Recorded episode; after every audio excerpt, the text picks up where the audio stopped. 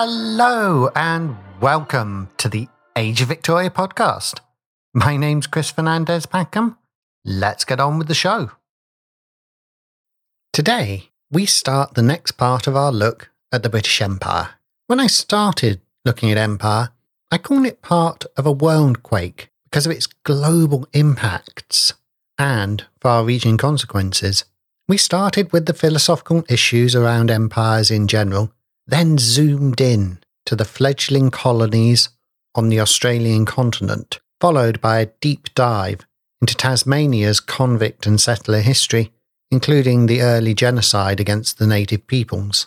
If you are new to the podcast, you can start with today's episode easily, since it starts the next series on empire in Africa in the 1830s and 1840s.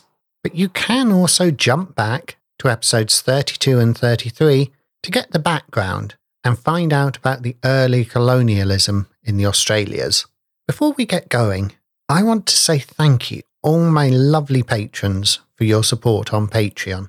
It is brilliant and keeps the research materials flowing.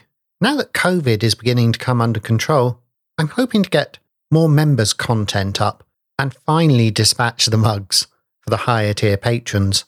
I'd also like to welcome new patron, respectable governess Brady Soul. I hope you enjoy the bonus episodes. I'd also like to thank Anne Watman for her generous PayPal donation and her lovely emails. Listener emails are always a treat, so if you ever want to get in touch, just drop me a line. I'm also hoping that next month I can get out another episode, well, mini-sode, out on the Victorian dress series possibly about men's beards, before we cover women's clothing. There are some lovely listener reviews on Apple Podcasts. I'd like to thank Brooke Waldy, five star, quote, Age of Victoria podcast, fine storytelling. I need to take some more long drives in the country to catch up on all the episodes of this excellent podcast. I'm afraid I'm late to the party, but better late than never. Obviously well researched, the storytelling reaches deep into Victorian and Empire history and tells it in such an entertaining way. I've been particularly enjoying my local history as the podcast tells the story of colonial Australia. We will return to Australia again in future, but for now, I hope you enjoy the rest of the show. Next up is another five star review from Danimal303 USA. Quote, wonderful, terrific, captivating, and addictive. I love this podcast. Chris casts a thorough look at events and at the people involved. Those who know a bit of history are condemned to hear podcasts done by those who know more and enjoy the process. To top it off, Chris's delivery is warm and pleasant. Many, many thanks. End quote. It's very kind of you. There's a five star review from SYSK, African Enthusiast Fan, USA, quote, interesting and pleasant, end quote. Another five star from Das Pensers slash SCS, USA, quote, very well written and researched, with a lot of personality in the podcast, brackets in a good way, that keeps the show interesting and fun. Can't wait to hear more about the East India Trading Company and colonization. End quote. Ah, yes, the Honourable Company. In a way, I'm surprised we haven't touched on it yet, but it is certainly coming. Finally, the lovely folks at the ancient and esoteric Order of the Jackalope have given me this very flattering write up on their blog. Quote, there are so many great podcasts about British history, but one of our favourites is Chris Fernandez Packham's Age of Victoria. His episode about the philosophy of empire is one of the best explorations of the concept of empire and what it means for everyone involved, rulers and subjects alike. That one episode alone is probably the best episode of any podcast released in the last year. End quote. That's so kind, and I'm really glad it was helpful and enjoyable. You should check them out. They've got a great website at orderofthejackalope.com and you can also listen on Spotify, Apple Podcasts, etc. I'm glad I've got happy listeners, as we've got years of podcasting ahead of us. Now, talking about South Africa is an incredibly complex topic, and not one that stays in easy national boundaries. Those are mostly modern impositions anyway. I'm going to try to give you a really high level summary about Africa, but there's too much to talk about in one show. I apologise if this summary overlooks some crucial and exciting things about Africa, but it is just going to give you just enough information to understand the early Victorian era in South Africa, including early conflict with the Boers and even the Zulus. I'm not doing the History of Africa podcast, no matter how tempting. As the obvious starting note, Africa is a continent, not a country. Africa has never been a unified political entity any more than the continent of the Americas has. In the modern age, it is correct to divide it into nation states, but in the pre imperial era, for the most part, it wasn't. There were a few nation states on the Mediterranean coast, or in instances like the Zulus, who created a nation under a formal kingship model that was a nation with loose borders. It is, though, very, very important that you put aside a lot of the stereotypes of Africa, some of which were invented by the European imperial powers. So, no, not all of Africa is a desert or a jungle.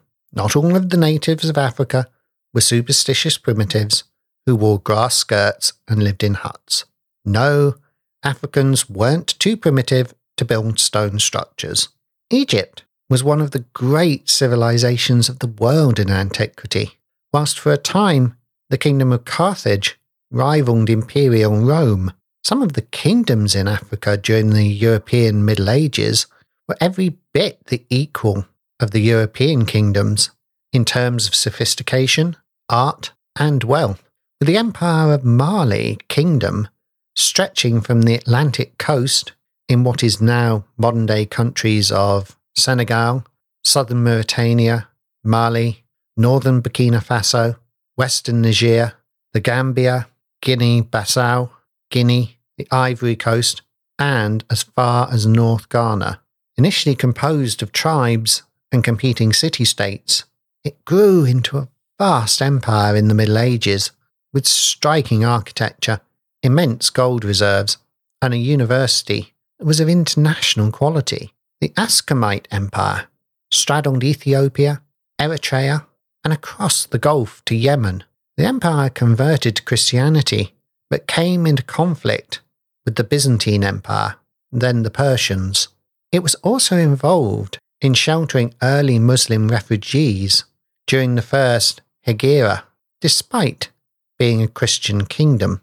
It had a system of coinage and international trade routes that stretched from Egypt to India and even China between the 5th and 14th centuries AD, and practiced a mixed agricultural and pastoral system. There was also significant migration of Muslim Arabs into parts of East Africa from 750 AD to the 1500s AD, including unsuccessful jihads into Ethiopia and Somalia by Hadrami Muslims starting in 1490. Portuguese activities in the Persian Gulf increased Christian Muslim tensions, and Muslim fighters from the unsuccessful campaign often spread out across the African coast rather than risk conflict with the Portuguese.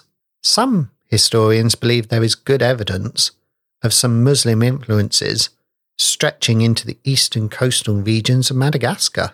The British Empire in Africa is therefore more complex to deal with than it was in the Australias.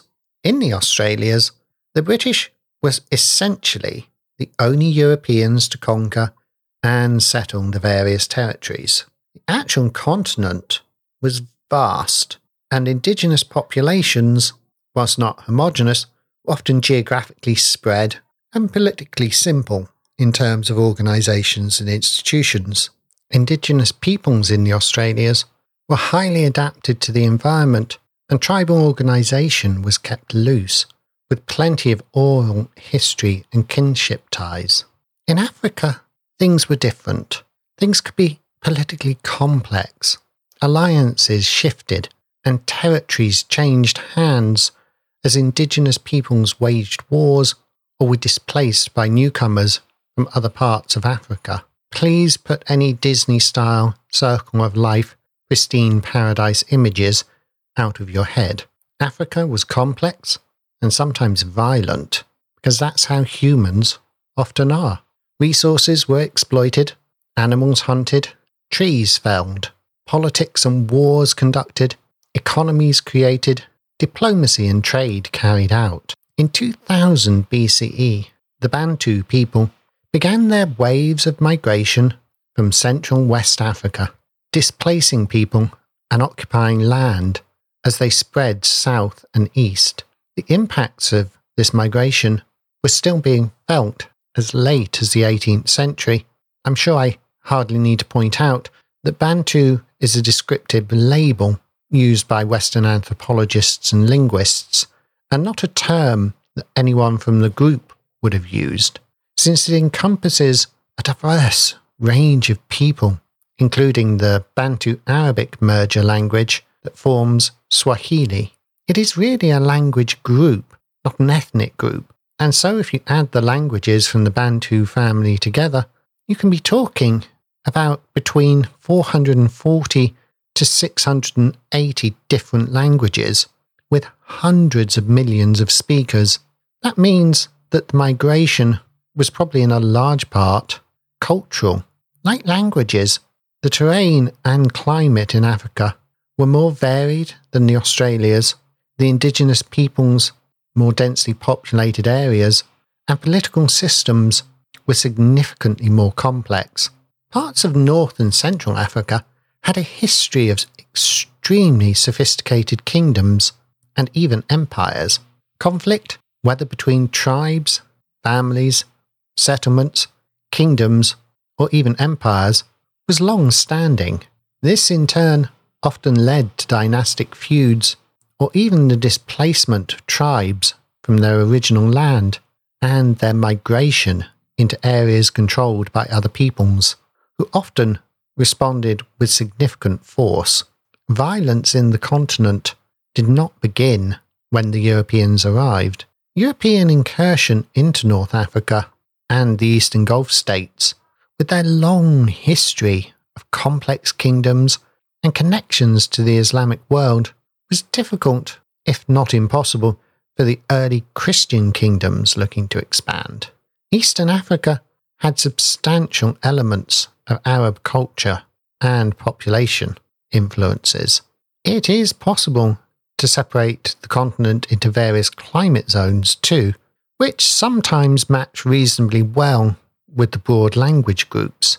On top of this complexity came the beginnings of various European incursions on the west coast, which opened up a lucrative slave trade for the Europeans and for many powerful African tribes who took the opportunity to sell defeated rivals into slavery. Slavery, of course, already existed in Africa, and there were a lot of notable wars to capture slaves by African rulers in the various areas.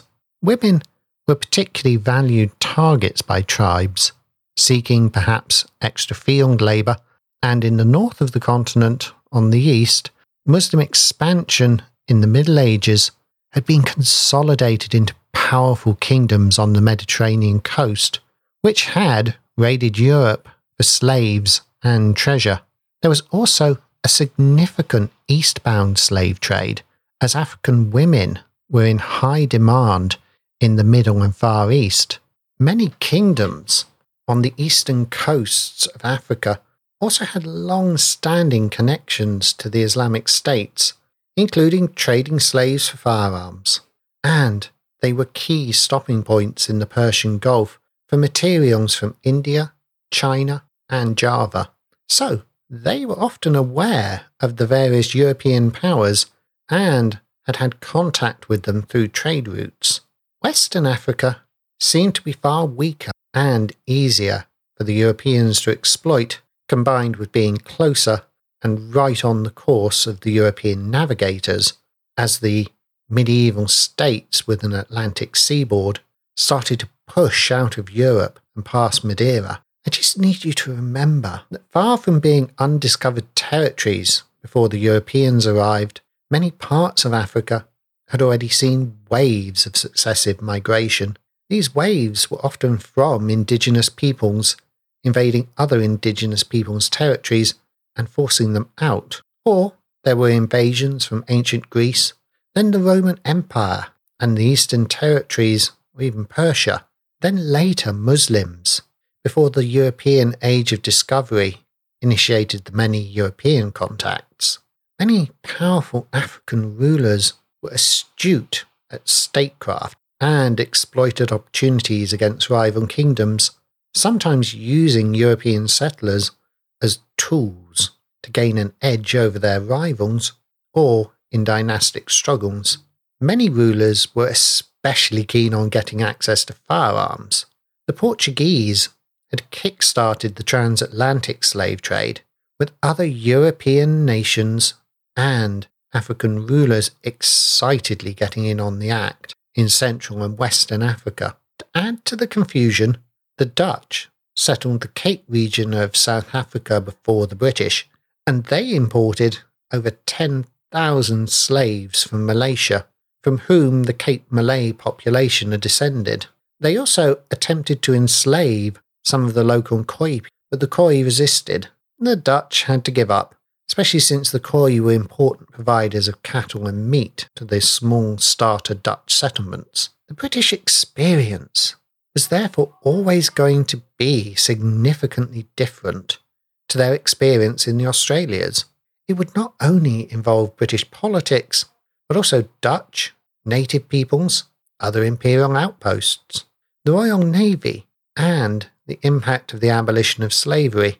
Since South Africa was an important stopping point for ships en route to Australia or the Pacific and Far East, you would assume that it was an early priority for the British. You would further assume that it would be a carefully planned venture, supported by diplomacy at the highest levels, mixed with a judicious mix of military force and economic strategy. This assumption was not grounded in reality as is almost a national trait of the British, it all appeared efficient and well planned in hindsight, whilst in reality it was a chaotic mix of planning, opportunism, blind luck, incredible incompetence, crushing the underdog wherever possible, and relying on the supreme professionalism of the common British soldier and his naval counterpart to make good the often disastrous decisions from those in charge. Let's start our journey in South Africa with the land itself. After all, that's what the British were initially interested in, specifically the Cape of Good Hope. This was the most southerly point of the African continent. It had to be sailed around to get into the Indian Ocean and onwards to India, the Pacific, China, and the East Indies. The Cape was not an easy paradise. It was a small piece of land that jutted out in a curve where the Atlantic Ocean met the Indian Ocean. Here were some of the most dangerous conditions for sailors on Earth. It was originally named the Cape of Storms in the 1480s by Portuguese explorer Bartholomew Dias, but the Portuguese King John II renamed it the Cape of Good Hope for better PR. According to NASA's Earth Observatory, quote, the waters near the Cape where the Atlantic and Indian Oceans meet, can be treacherous for ships. The warm Agulhas current from the east runs into the cold Benguela current from the northwest. Dangerous waves from these currents have caused many shipwrecks.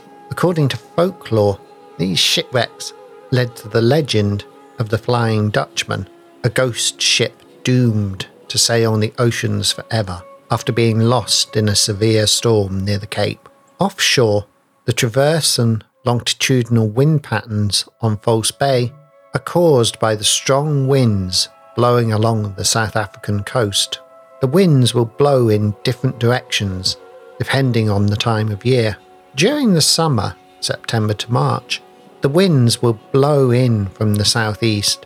In winter, May to September, they blow from the northwest. The winter winds tend to bring in moisture, cold front, and stormy weather from the Atlantic. End quote. Probably only Drake's Passage and Cape Horn ran the southern tip of South America down into the furious 50s is more dangerous for shipping.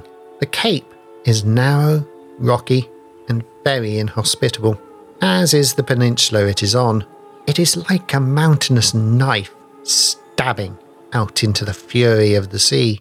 So when the Europeans decided to settle, they created Cape Town on the western coast before reaching the Cape itself.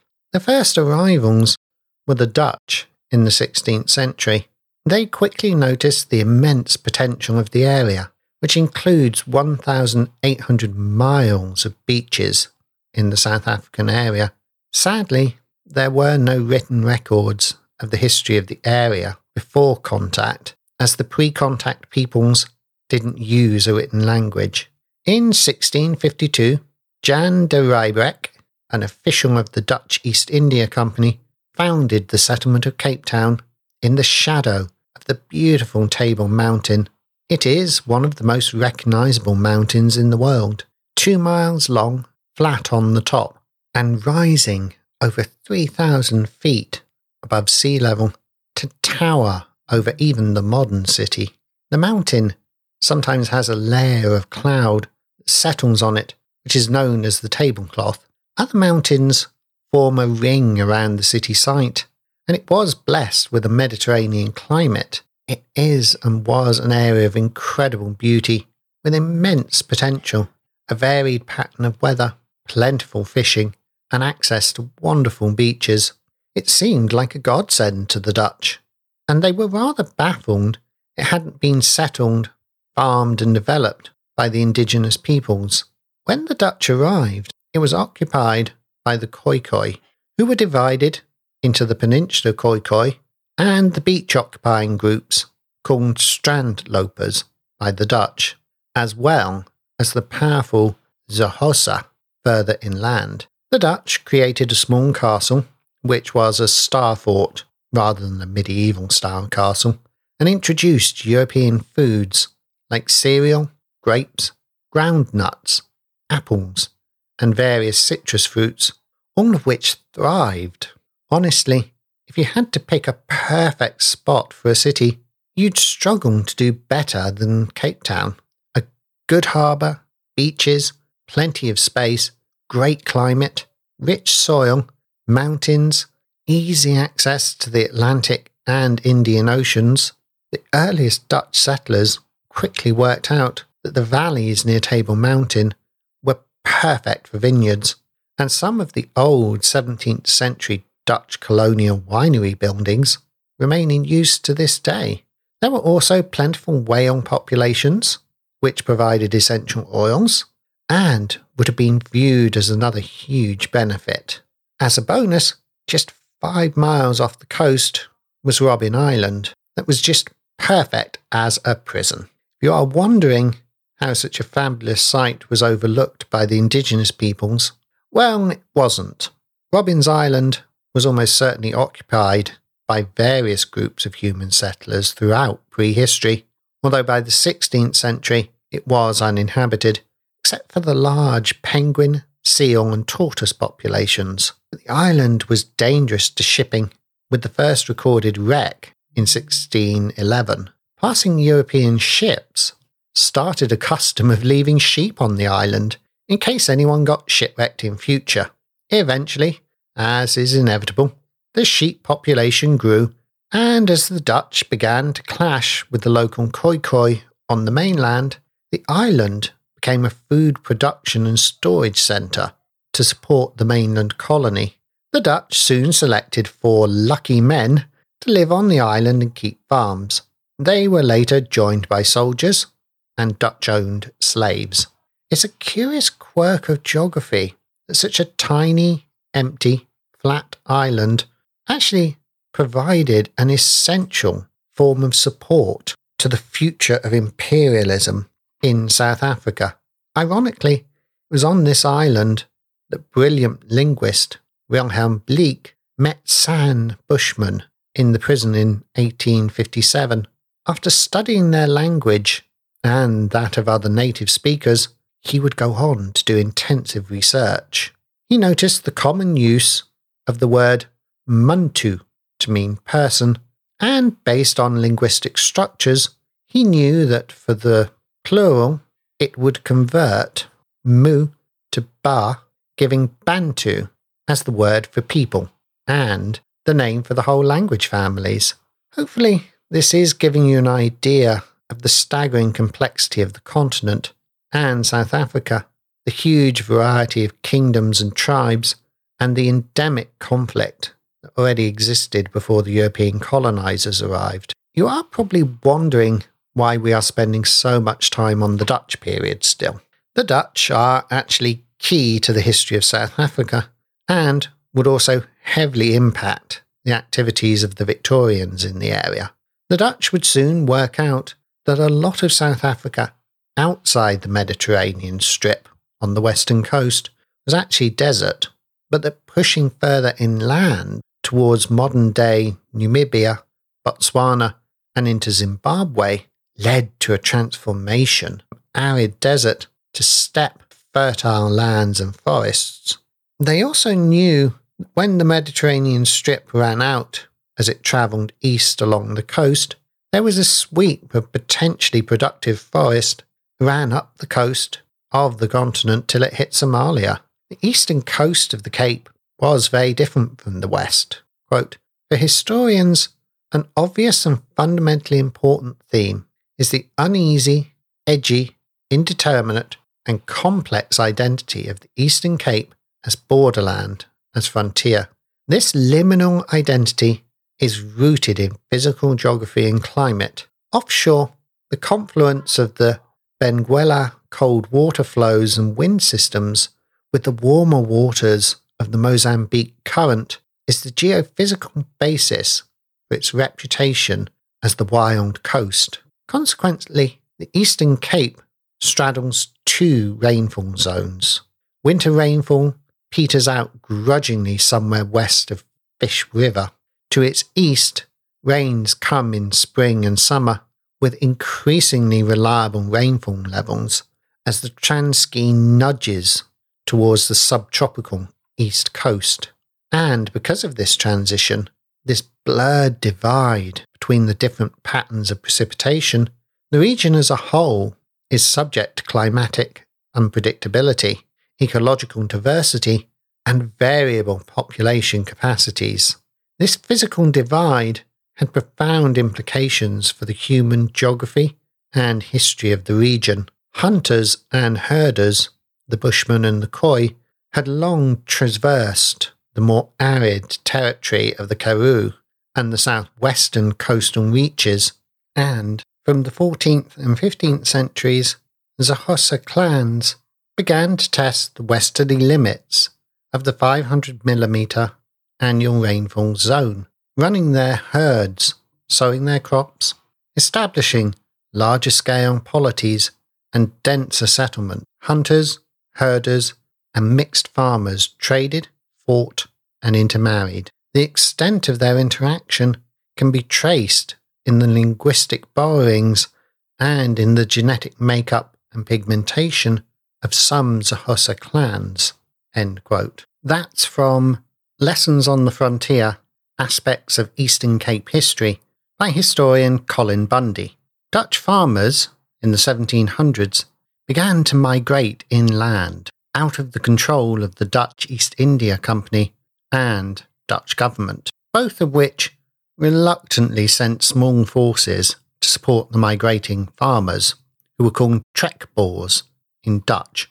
This should have seen them wiped out, but the Dutch bought something else besides fruit and European farming technology.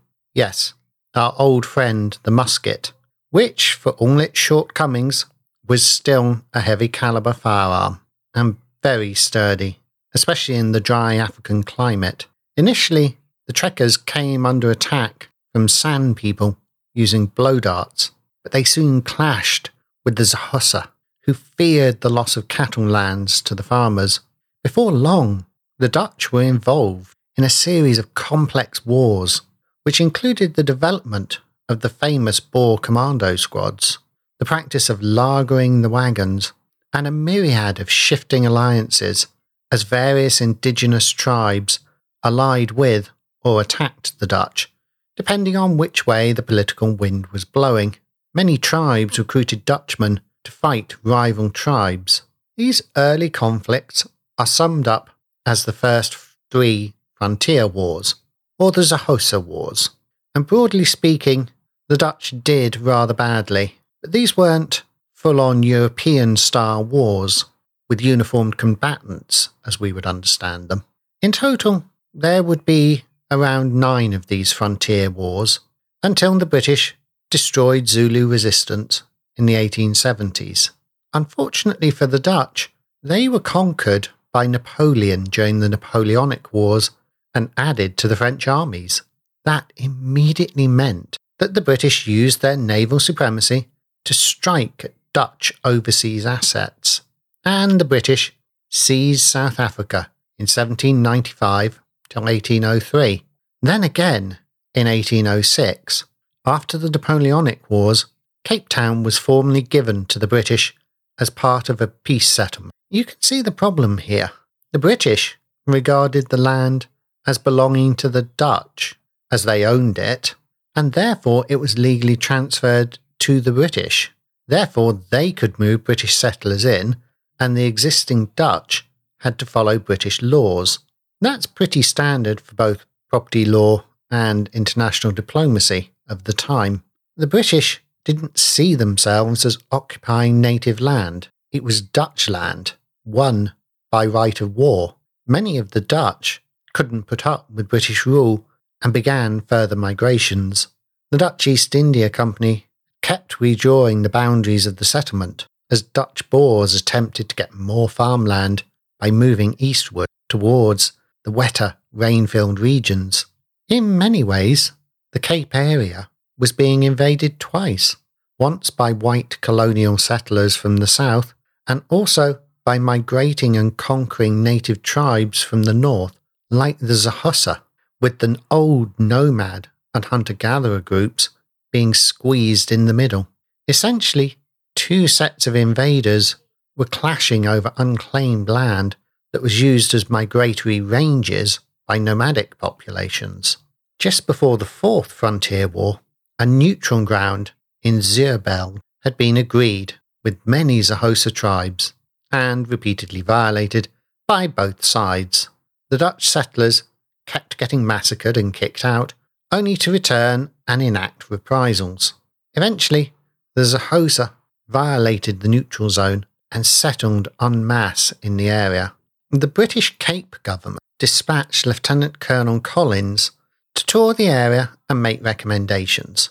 He came back and stated that the Xhosa were in violation of the peace treaty and were occupying the neutral zone and should be expelled. Then the area should be densely populated by European settlers, with a new depopulated neutral zone established.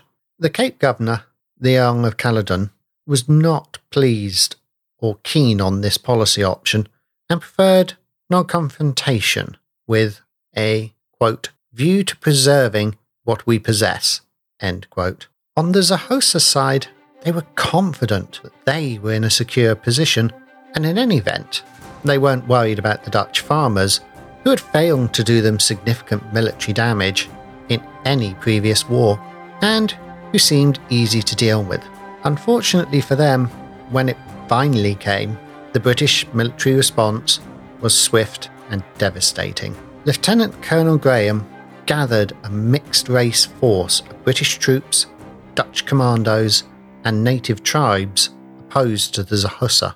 Colonel Graham was actually a tough guy. He was born in Scotland, joined the army with a commission, saw various service, including a stint with the Austrian army and fighting against the French in Italy. His talent was obvious, and by 1806 he was a major in the light infantry and instrumental in taking the colony. His undoubted military abilities were complemented by his gift with languages. He spoke Gaelic, English, Dutch, German, Italian, and French. He was considered an inspiring leader and was promoted to lieutenant colonel and told to raise a regiment of Khoikhoi and other natives, which was known as the Cape Regiment and was officered by British officers. In many ways, it was like a Roman auxiliary legion and was considered extremely high quality thanks to Graham. Eventually, the British policy of non confrontation was clearly untenable. The Xhosa tribes continued to press settlers in the supposed neutral zone borders and finally conducted a raid, killing a member of a cavalry patrol. Attempts to find the killer were unsuccessful, and a part of the British force, under a Dutch leader, Koyen, met as a chief Ndlambe and his forces. The chief informed the Dutch commander that he had conquered the neutral zone with his spear in war, and he wasn't giving it up to Dutch farmers. The Xhosa were the preeminent power in the region, but the term Xhosa was more of an umbrella. They frequently had civil wars or intertribal conflicts. They had seen little about the Dutch to really impress them, and they had overwhelming numbers. Graham's entire force was only 30 Royal Artillery gunners, 21 Light Dragoons, his 400 men from the Cape Regiment, and 350 Dutch civilians. The Xhosa are thought to have had around 20,000 people in the area, though that figure must have included a significant number of non combatants. Even if the Xhosa fighting force was only half that, say 10,000, they had enough warriors to simply crush the 850 people in the British force. And let's be honest, if Graham suffered any kind of setback, a lot of his force would simply desert anyway. From the Xhosa point of view, this must have looked like a half day's work against another group of these farmers who hardly knew how to fight, then a victory celebration. Can you imagine how they felt? Strong, confident, used to fighting, and used to the environment. Above all, they would have believed in the inevitability of their victory, but they simply did not and could not understand what Graham represented. He was an example of a professional military, not a Dutch farmer with a gun. He was a battle hardened commander and skilled leader of men. He had the latest European weapons available, some cavalry, and the European habit of writing down plans based on previously written plans that evaluated his enemy. He set out detailed instructions for how to deal with the Xhosa. A reserve was set up, pickets established, extra provisions and ammunition brought in by Royal Navy. Troops were told not to enter forest terrain where they risked ambush, and outposts or exposed parts of the force were to immediately withdraw in the face of an overwhelming enemy force, with defensive redoubts created. He was also careful to guard against flanking movement to his east and carefully planned rear attacks on Xhosa forces when they attempted night attacks. Plus, he knew that even if he lost, the British government would be forced to send reinforcements to the Cape. It was too valuable a military asset to lose, especially to a native force.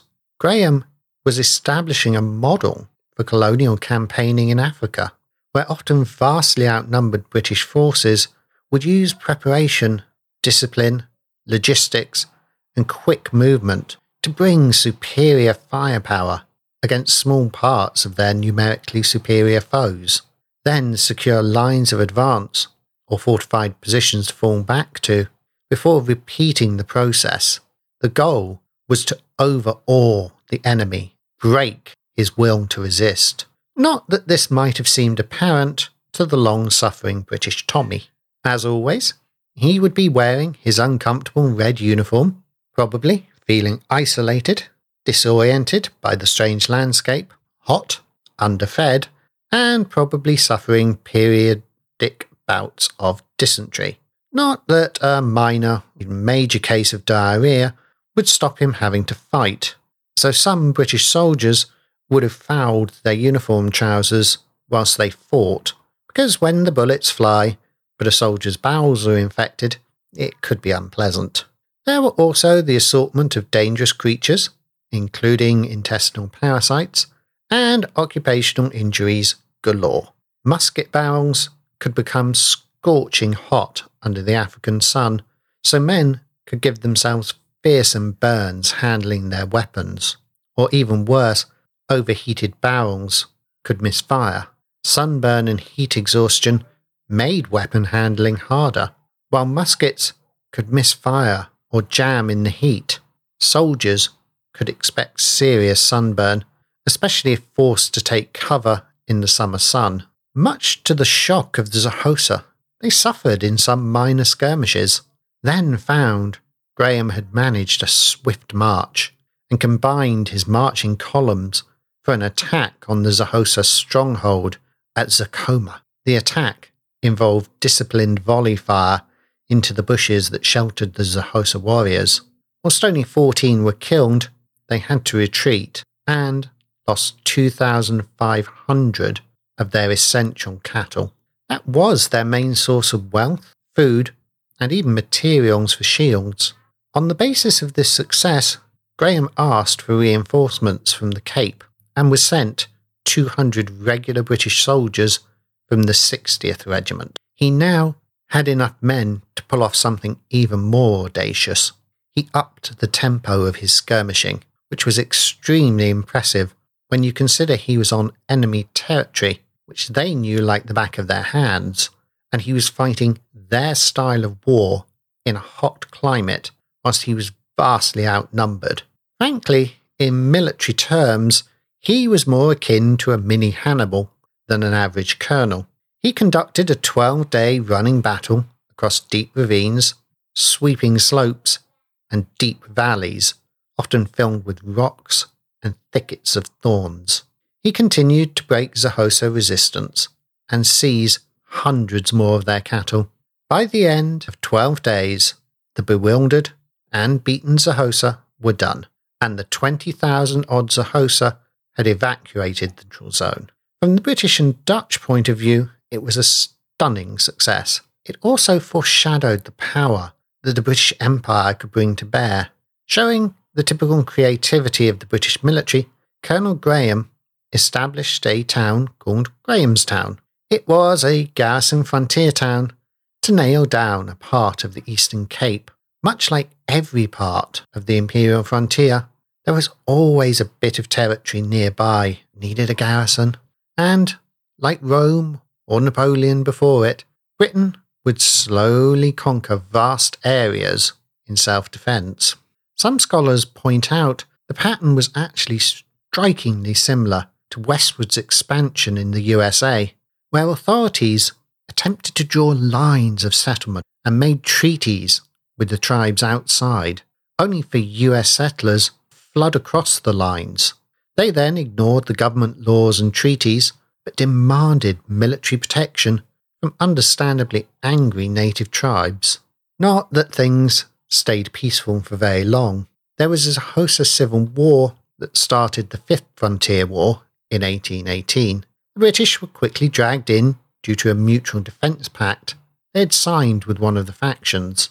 To add to the messy situation, one faction of the Xhosa were led by a prophet named Makhanda, who had promised he could turn the bullets of the enemy to water. He gathered 10,000 Xhosa and attacked the British at Grahamstown. The town was still tiny, with only 30 buildings, a fort, and a 350 strong garrison from various regiments, commanded by Lieutenant Colonel Thomas Wiltshire. The prophet sent a message to Wiltshire to say he would take the town and then breakfast with Wilson as his prisoner. Despite being outnumbered by nearly 30 to 1, Wiltshire sent back the pretty ballsy reply, quote, Everything will be ready for you on your arrival. End quote. Prophet's forces made a mass attack, but this time, not only were the British all professional soldiers, they also had proper artillery and were reinforced by 130 Boer snipers and Khoi allies. The battle was a complete disaster for the Prophet's forces. He lost 1,000 dead compared to the British three killed. His power and influence were broken, and he had to surrender.